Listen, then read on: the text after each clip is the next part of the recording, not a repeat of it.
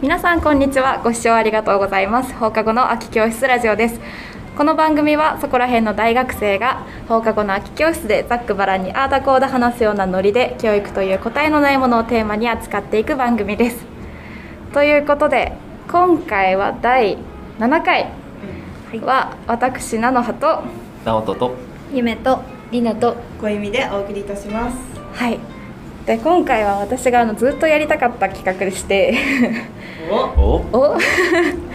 あのツイッターでちょっと前に話題になっていた「ハッシュタグ教師のバトン」まあ、知らない方もいるかと思うので軽く説明をすると、まあ、文部科学省が今教員になりたいと思っている人が減っているという問題を解決するためにもっと現役教員の方に教員の魅力を発信してもらおうとこの「ハッシュタグ教師のバトン」をつけて皆さん教員の魅力を若者たちに伝えてってどんどんバトンを渡していきましょうという取り組みで始まったんですが 蓋を開けるともう全国の教員の方による なんていうのかな愚痴大会というか。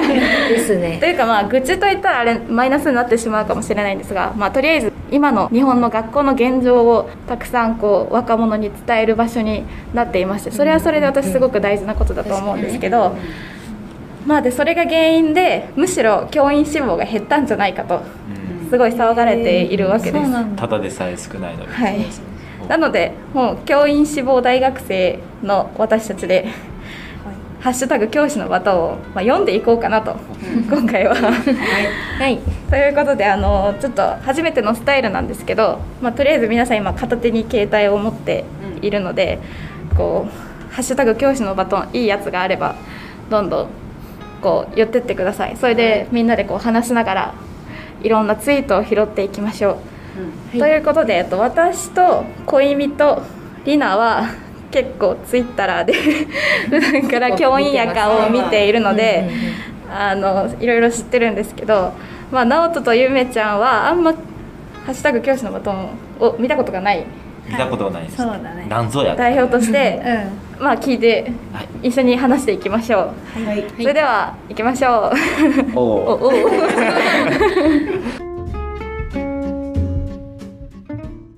はい。ということで誰からいきます？なんかいいの見つけ次第どうぞ。じゃあ私から行こうかな。りなちゃんからはい。これあれよね。アカウントとかが特定されんようにちうんょっと言葉書いて、そうだね。うん。と私が見たのはまあこれ学生アンケートが添付されてるツイートなんだけどうん。200人ぐらいを対象にどこが行ったのかな？ちょっとその辺は分かんないけどあ結構公式的なうん。日本若者協議会のホームページで行われた調査、で、教員志望の学生が減っている理由は何だと思っているのかっていう質問に対して、94%が何だと思います？94 94 結構大多数ほとん教員を志すのをやめた理由。そうそうそうそうあ減っている理由時間時間っていうかその拘束時間ーロー。ブラック。拘束される時間が長いみたいな。正解ですね。やっぱりね。間労働など過酷な労働環境が94%その94っていうのがすごいよね。うん。というかむしろその教員になりたい教育をこう良くしていきたいって思っててもその環境のせいで諦めてしまってる人が94%もいるっていうのがすごく悲しい。環境だけでね、うん。リーナ一応リナは教員じゃなくて就職もすごい考えている一人じゃん。リナも？そうね結構それは大きいかな自分の中でも。その94%が？そうそうそうそう。他にもまあね向いてないのかなとか思ったこともあるけど、やっぱりその長時間労働とか、まあ、いわゆるブラックって言われてる面に関してうんこう見て見てみたりなんだろうこう調べてみて、あちょっと続けられないなとか思ったりして一旦もう就職をしようかなっていう方向で考えてるかな、私は。ツイッターをこう見てると教員やかフォローしてるとねあこうこうはなりたくないなとうん。正直思ってはしまうよね。そうそうそうだからこそ私はもう逆に今教員労働環境問題にすごい関心があるんだけれど、うんうん。いやでもツイートでいけば例えば試合引率から帰還8時から18時で2700円時給270円クソが。赤裸々に続く。そうなんか時給換算したらめっちゃ低いみたいな、うんさっ教き記事見たら時給80円とか書いてて。時給80円。マジかバイト？もう最低賃金とかの話ですよね。80円。でなんか一個、うん。その教師のバトンをやるよって言われて、うんツイッターをうん見てうんうん。一個だけなんか、うん。えみたいな 思ったのが、なんか研修会みたいなのがあったらしくて、うんそこの講師の人がうん。最近教員辞める人が増えてます、うん。理由は簡単、うん。辞めた人は指導力がないから。って書いてあって指導力があれば辞めません。私は現に辞めたいと思ってません。っていうのを講師の人が言ったらしくて、えあそういうーそういう世界なんだそういう世界なんだなってこうなんていうのかな子供たちのためなら、てか指導力がある人うんであればそのそういう環境でさえも辛いと思わないっていう考え方なんだろうなと思って、なるほど。こう教師っていう仕事に誇りがあれば、うんどんだけ長い時間、うん。こう労働しててもうん。辛くない。うんだから辞める人は指導力がないっていう。精神論や。精神論好きだよね多分。いやそうよね。教員になる人精神論なりがちな。悪いことじゃないけど、うん。そう長時間長時間労働に関してさ、うん。その一般就職した人たちの話に聞くと、うん。大体その時間がさ、まあ、8時9時とかから15時までじゃん。うん。でなんか話を聞くとそれだけでは全然なんていうかな給あの収入がそんなに潤なんていうかな、こううん。収入が潤ってないわけ、うん。やけん残業して、その分であの稼いどるみたいな、うん残業ありきでなんかあの十分収入がこう獲得できるって話聞いたんやけど、教員はそもそもね残業代なんて出らんけんその給特法で、ねうん決まっとっ4%だけ。そうそうそう、うん。あの給料に貸しますから働かせ放題ですよっていう給特法ができてるから、その働かせ放題って言葉がもう本当に嫌いやわ、うん。確かにその子供たちのためにこう教育って答えもないし正解もないからどれもう時間を何時間でもかかけることはすごい大事だけれどその教師自体も人間でまず教師がちゃんとした心身をねこう休める時間がないとこそれこそ子供のためにならないと思うし。なんかそれでこう見つけたのがこう泣きながら仕事をして勤務後は夕飯が食べられず睡眠薬を飲んで寝るだけの生活。教員辞めるかそれとも人間辞めるか選ばされてる状態。みたい。な追いあと他で見つけたのはもう本当にうもううつすぎて働きすぎてでご飯食べてももう戻しちゃうみたいな。あだけど給食は子供たちの前でやっぱ食べなきゃ、うん。先生だから食べなきゃいけなくて給食頑張って食べて昼休みにトイレで吐くみたいなツイートを見てうわーと思って。しかもその吐いてる時間もないです昼休みといえど、ね。昼休みも子供の指導があるわけだから、教員に休み時間がないわけだからもう2分とかで急いで吐いて戻ってとか。ただでさえきつい人にもっとねきついよそれは。そんな状況の人がいるんだと思うと本当に早急に変わらなきゃいけないしそういうのをすごい明るみにな出すきっかけになった教師のバトンは私はすごい一周回っていい取り組みなんだなと。うん。あんまりいいツイートは見ないけど、うん。私が見つけたのは、うん。見バレ覚悟で言います。数ヶ月連続で残業時間が100時間を超え校長から怒られました。クラスも荒れ気味で職員室で過呼吸になって涙が止まらなくなり他の先生方に迷惑をかけてしまいました。本当にごめんなさい。っていう程度じゃ全然特定されないのが今の教育現場やで、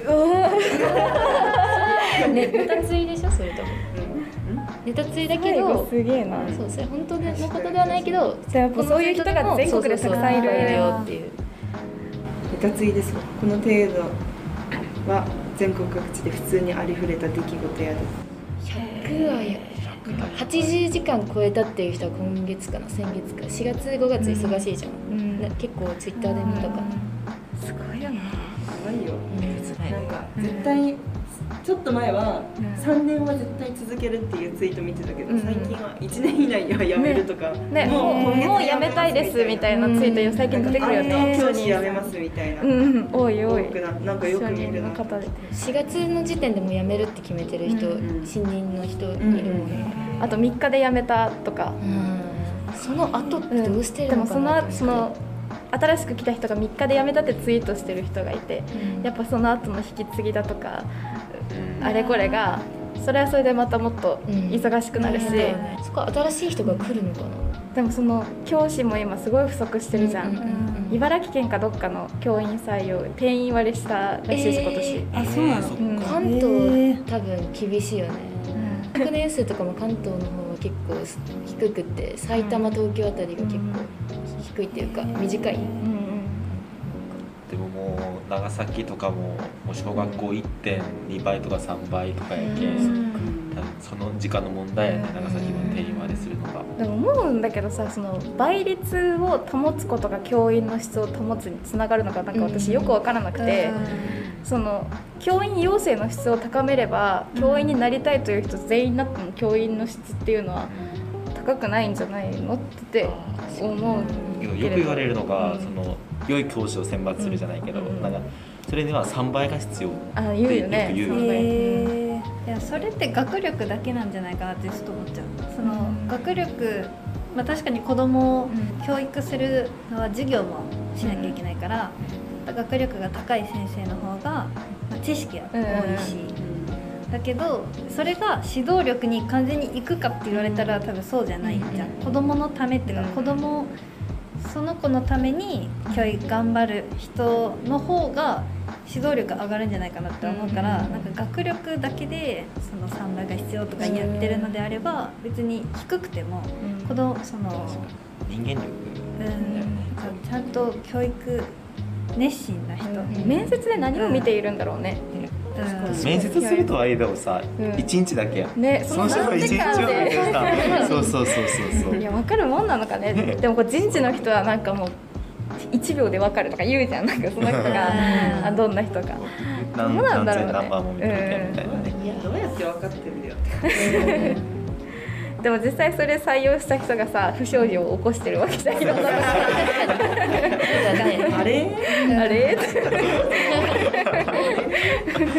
もっとなんか人間性っていうかさ、なんかそういうのを見てほしい部分はあるかも、うんまあでも難しいんだろうなやっぱ、面接をして決めるってなると、やっぱ学力中心のうん。選抜になっちゃうのかな、まあ、知識は必ず必要だしね、うん。その上に指導力があって、両輪やもんね教師、うん。前も第1回でも話したね。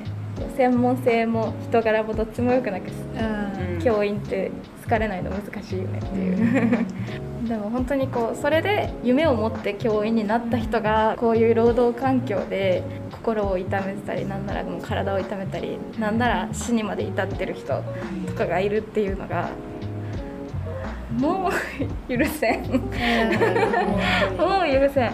かといってねなんかこうどうやったらそれが変わるって簡単に言える話じゃないし、もう全今全国でいろんな人がそれを頑張って変えようとしている、だけれど。でもどんどん増えすぎるんだよね仕事量新しいことがさ、タブレット導入とか、英語の強化化とか、うん。新しいことはどんどん増えていくけど廃止されることはあまりなくてツイートにもあったね、うん。なんか廃止されたのは行中検査と座高検査だけ。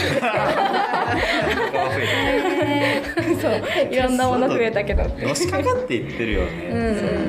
どんどんどんどん。教師に求められてる仕事が多分増えていったんだろうね、うん。子供だけじゃなくてその保護者うん。のまあなんていうのこうケアじゃないけど、うん。そういうのも入ってくるとその労働時間外の仕事になっちゃうから、でもそれでさ私じゃあその教育委員会だとか文部科学省が良くないのかとも最初は思ってたんだけどいろいろツイートを調べてたら例えば教育委員会の人がこう初見を年に1回に減らしたり週29時間から28時間の採用をしたりその学級だよりを PDF の配布に一律で指示したりそういうふうに少しだけでも現場にプラスになるような動きをしてきたつもりだったけど、まあ、ある日そのある学校のベテラン教員から文句の電話なんて言われたかっていうと「お前たちは現場が見えてない余計なことをするな」でもう疲れたみたいなその教育委員会の方も。ああそうだよね。古き。古き悪しき習慣が。多分ベテランの先生が多分今まで何十年もやってきたからそれが正しいと思っちゃって、でもその若い人たちはそれを言えないじゃん。ベテランの先生に対してこう変えた方がいいですよとかも言えないからどんどんどんどん悪循環になっていってるというか。最近思ったのがさ本当にこう学校の世界では年功序列というか、うん。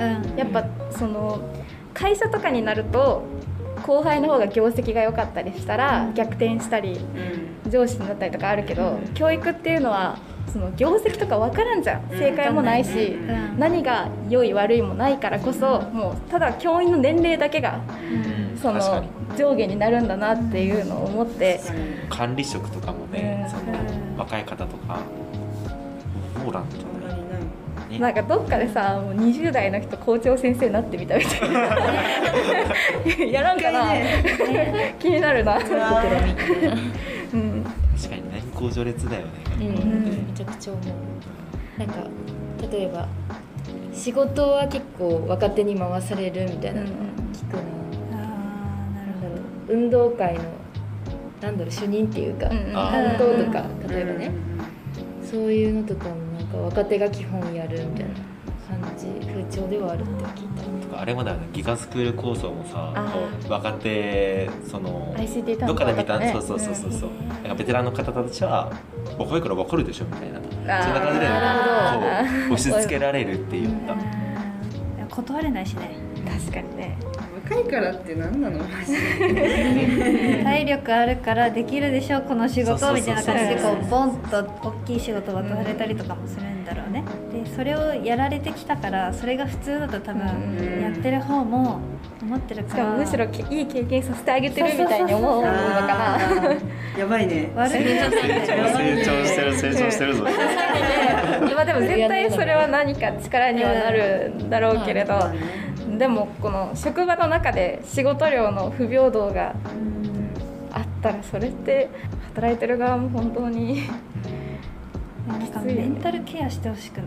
確かに。メンタルケアしてくれるこうカウンセラーの人が学校に一人いて、生徒用じゃなくて教師用。でうんもうめっちゃ相談してこうアドバイスしてもらったりとか、むしろそれをこう伝えてくれたりとか、でそれでちゃんと変えようとする雰囲気があったりとか、確かに。それ欲しい。子供に。協力協力って指導してるんだったら先生たちもしないとだよね、うん。仕事を一気に任せるとかじゃなくて、うん、で人間じゃん教師だって。教師のストレス発散をできる環境っていうかこう愚痴を吐ける、ねそういうのもあれば変わってくる、それでストレスが溜まってたらん虐待とかにね、ツイッターってそれすごいいい場所だと思う、確かに教員同士でつながって愚痴やって「わ分かるそれもうマジ意味わかんないよね」みたいになってるこうリプランを見るとなんかちょっとホッとする、あここで発散できててよかった、うん。この人はって。発散できんければさ、うん。やっぱ子供たちに行ってしまう、ん。それだけはね。かもしれんけん。子供たちも見てるしね先生のこと。わかるもんねこれハッシュタグついてないんだけど、うん。今年から先生小学校の先生の人のツイートで、うん。今日は一度でも学校で笑えたらよしとしよう。あー闇深い。泣きそうになる。いい心構えですね。今週も頑張りましょう。あーでもみんなで支え合ってる。支え合ってる。見る見る。結構。確かにあともう死にそう助けて誰かみたいなツイートにみんなで助け合ってたり。それはツイッターあって本当よかったなと、うん。確かに。あとなんかちょっと5月ぐらいになったらよく毎年見るんだけど、うん。例えば運動会の時期じゃん、じゃあ明日運動会なので準備をするので、うん。じゃあ7時集合にしましょう、うん。みたいな。言ってじゃあちょっと早めに行こうと思って6時半に行ったらみんないたみたいな、で自分がめっちゃなんか遅く来た人みたいな。別に怒られるわけじゃないけど、勝手に罪悪感を感じる状況みたいなのをめっちゃ毎年のように見るかな。でも7時だったら7時でいいじゃんって思う。ありえんぐらい早く来るらしい。もう5時台、ほ結構みんな5時台とか。なんか私の母も学校系に今勤めててで同じような話を聞いて今年から校長が変わったんやって、でその人は結構働き方改革をすごいしようとしてて、うん。自ら率先して早く帰ったりとかあんまり早く行き過ぎないうん。ようにしてるのが案外プラスになるみたいで逆にその前の校長っていうのがもうそれはそれでいいんだけどもう他の教員よりも早くこう行って一人で準備したりしてる。それはそれですごい素敵な校長先生じゃん、うん。だけどそうなると他の先生はあ自分も早く行かなきゃってなってどんどん早くなっていっちゃうっていう話を聞いて。そうね。その上の人がそのルールを破るってやっぱ大事だよなと、うん。うん。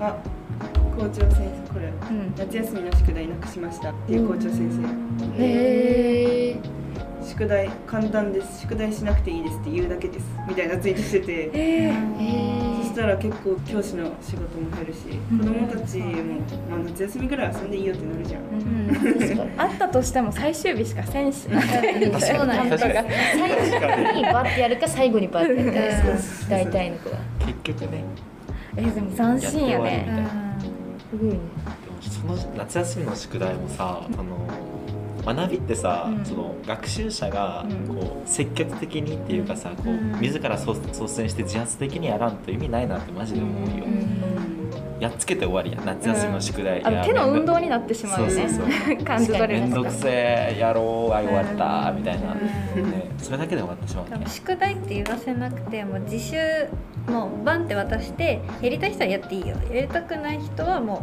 うどんどんもう自分で決めてくださいって、うん。やるかやらないか、だったらその平等みんな平等に学習する機会も与えてるしその子たちほ子供たち本人も自主性が出てくるんじゃないかなって思う。夏休みは自分のしたいことはしていいんじゃないかなって思う、うん。その大学の休みみたいにさ知り合いの大学生に何かのゼミに参加したりだとかさ、うん。なんかのまあ確かに。ね何もないからこそ自分のしたいことをそう自分のしどったぷりいことは疲れるよね。そうそうそう、うん。ね子供だから大人が与えなきゃいけないっていう考え方自体をかん変えた方がうん。いいなと思う。でも私が小6の時の担任が結構いかつくてというかあの宿題なかったんよ。え小学校ってさえー。漢字ドリルとか算数ドリルとかいろいろあるじゃん。うんもう宿題はあなたたちありませんって。にでもあ一つだけありますよって言われて。うん。で卒業するまでに世界地図全部と総理大臣全員言えるようになるのがあなたたちの宿題ですって言われて、えで本当ちまちました算数ドリルとかは自分が苦手だと思うとこだけやればいいよって。でだけど毎日学習計画みたいのを、あの提出はさせられて、うん。週1で今週のこう世界地図どこら辺覚えるとか総理大臣何人から何人まで言えるようにするみたいな計画を立てて、それを毎日どれだけできたかをこう提出するだけ。で他は宿題なしって言って結構斬新だったけど今思えばすっごく役立ってる。へやっぱ全部の国国名を知ってるからニュースとかでなんか全然こう普段聞かないような国とかがパッて出てきてもなんかスッと耳に入ってくるしすごいねあと歴史をこう学日本史とかやってる時もうん。そのそう何代が誰かは私覚えてないんだけど伊藤博文黒田清とか山形大と松笠正義みたいにこう言えるんよ全部。すごい。ってなるとあの名前を聞くだけであこれはどこら辺の年代の話なんだなっていうのがざっくり分かったりとか。いや大事やな。その先生結構すげえことしてたなってすごいね。今思う。日本史で覚えなきゃいけないしね、うん。実際。将来役にや立つことを見通して、そのあの国であったり総理大臣であったりを、あれしてた。そう当時はみんなもうその先生の担任だけはなりたくないみたいなえ感じだった、えー。でもきついもん。であの各学期ごとにお楽しみ会ってあるじゃん小学校の時でそれまでに最低でもここまでは覚えてくださいねが決まってて。それができなかったら机を後ろに向けてひたすらこの勉強を伝える。で他の子はお楽しみ会みたいな。えー、結構しんどいよ。でもすごいのがちょっとその全然学校に来ないような子とかちょっと不良っぽい子もいたけどみんな覚えてた。えー。小学校？小学校小6えでもそれってさ保護者の理解とかもあったのかなってちょっと。いや多分理解されてなかったところもあったけどそうだよね。かなりベテラン先生でうんでかつなんかラグビーずっとやっててめっちゃでかいんよ。なるほどなるほど。そう保護者も何も言え保護者も保護者も何も言えんしあの子供も逆らえん。あの一回暴れようとした子供も片手でポンみたいなだからまあある意味独裁政治っぽい学級ではあったんだけれどでもその宿題なしっていう中でもそれぞれがちゃんと勉強してたなっていうのすごかった。えー苦手なとこだけやってた。ああやってた。算数とかもあのあと漢字とかさあれ4回くらい書かなきゃいけないじゃん漢字ドリル、うん分かってたらもう書かなくていいよみたいな。だからだよね。2回目くらいで覚えたらもう2回でいいよみたいな。めっちゃいい。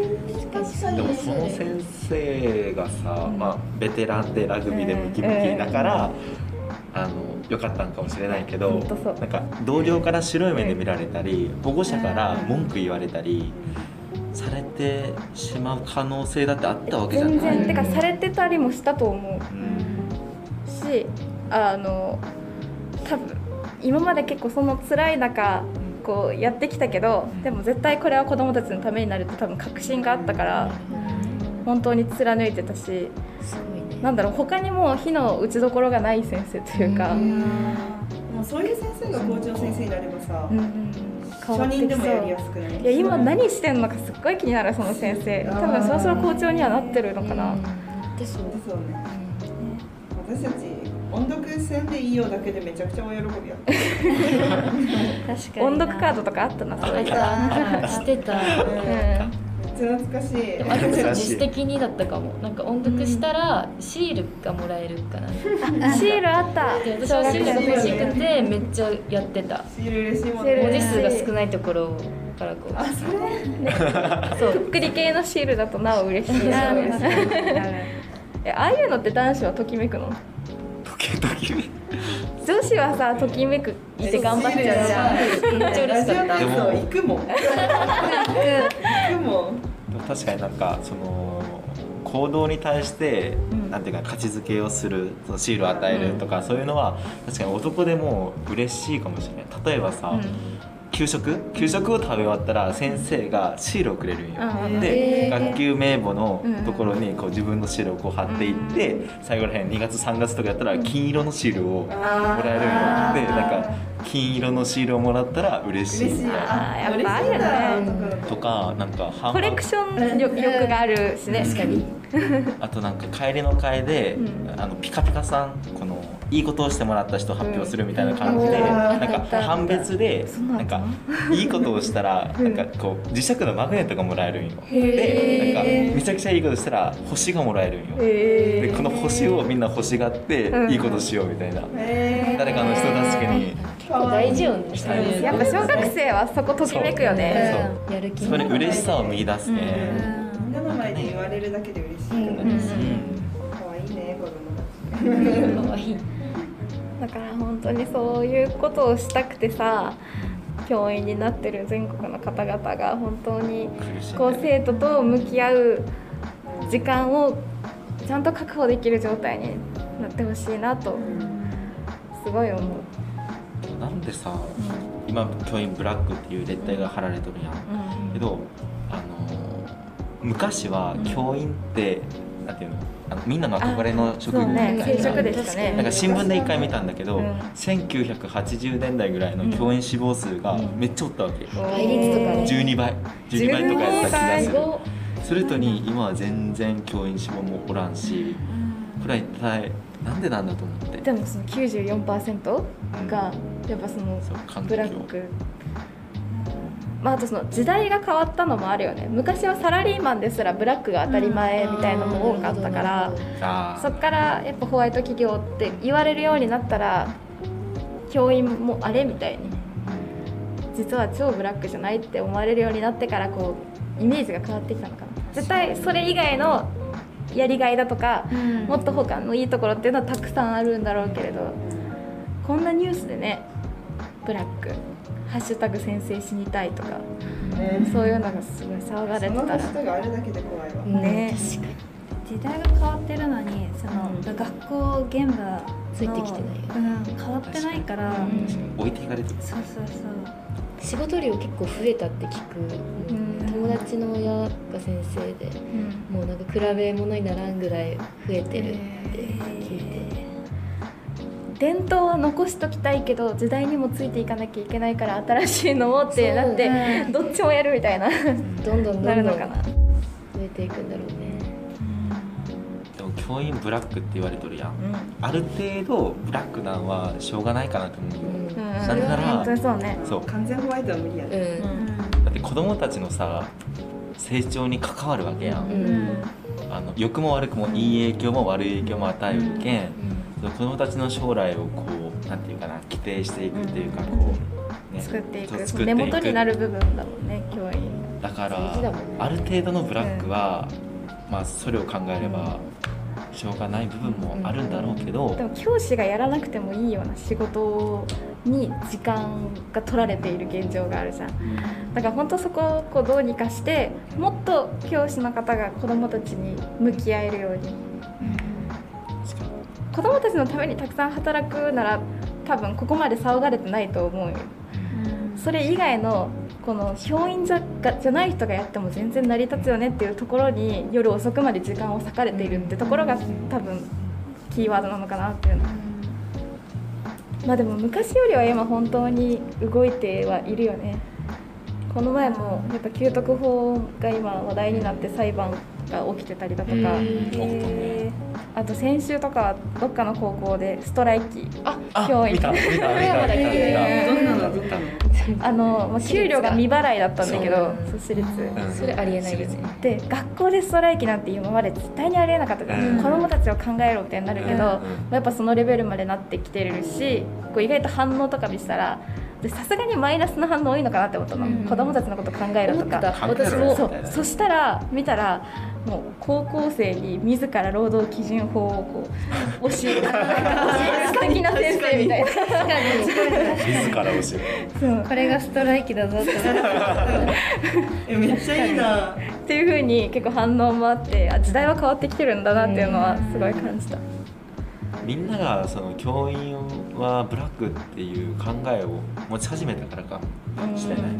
うん疑問を持つようになったっていうのがすごい大きいと思う。うん私もその教育に興味を持ったきっかけがその留学先であ全然日本の教育って違うんだなっていうのを思い知ってから今までこう疑問にすら思ってなかった。これが普通。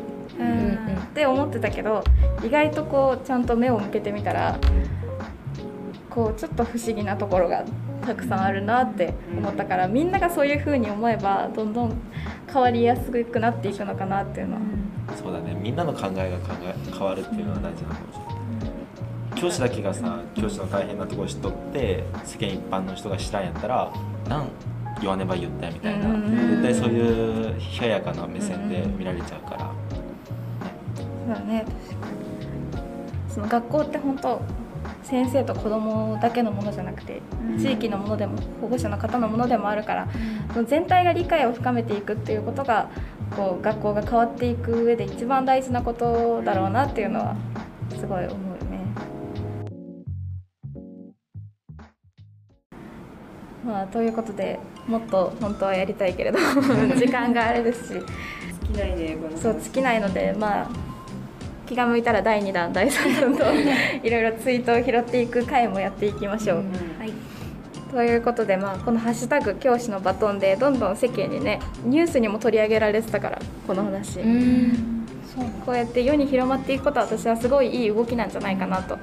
それで教員が減るというよりかはなんかあるツイートで我々に必要なのは教師のバトンをつなぐことではなく意味不明なバトンをへし折ることだみたいに書いてあって ね。その無理やりね魅力をこう作り出して教員になりたいと増やしたところで現実を見たら結局辞めてしまったりするわけじゃん。だからやっぱこういう現状を出していって変わっていくっていうことが一番教員を増やすのに大事に、結局最終的にはつながるのかなと思いますその上でねあと最後に紹介させていただきたいのが文科省の方々も教員の多忙感を痛いほど分かってる。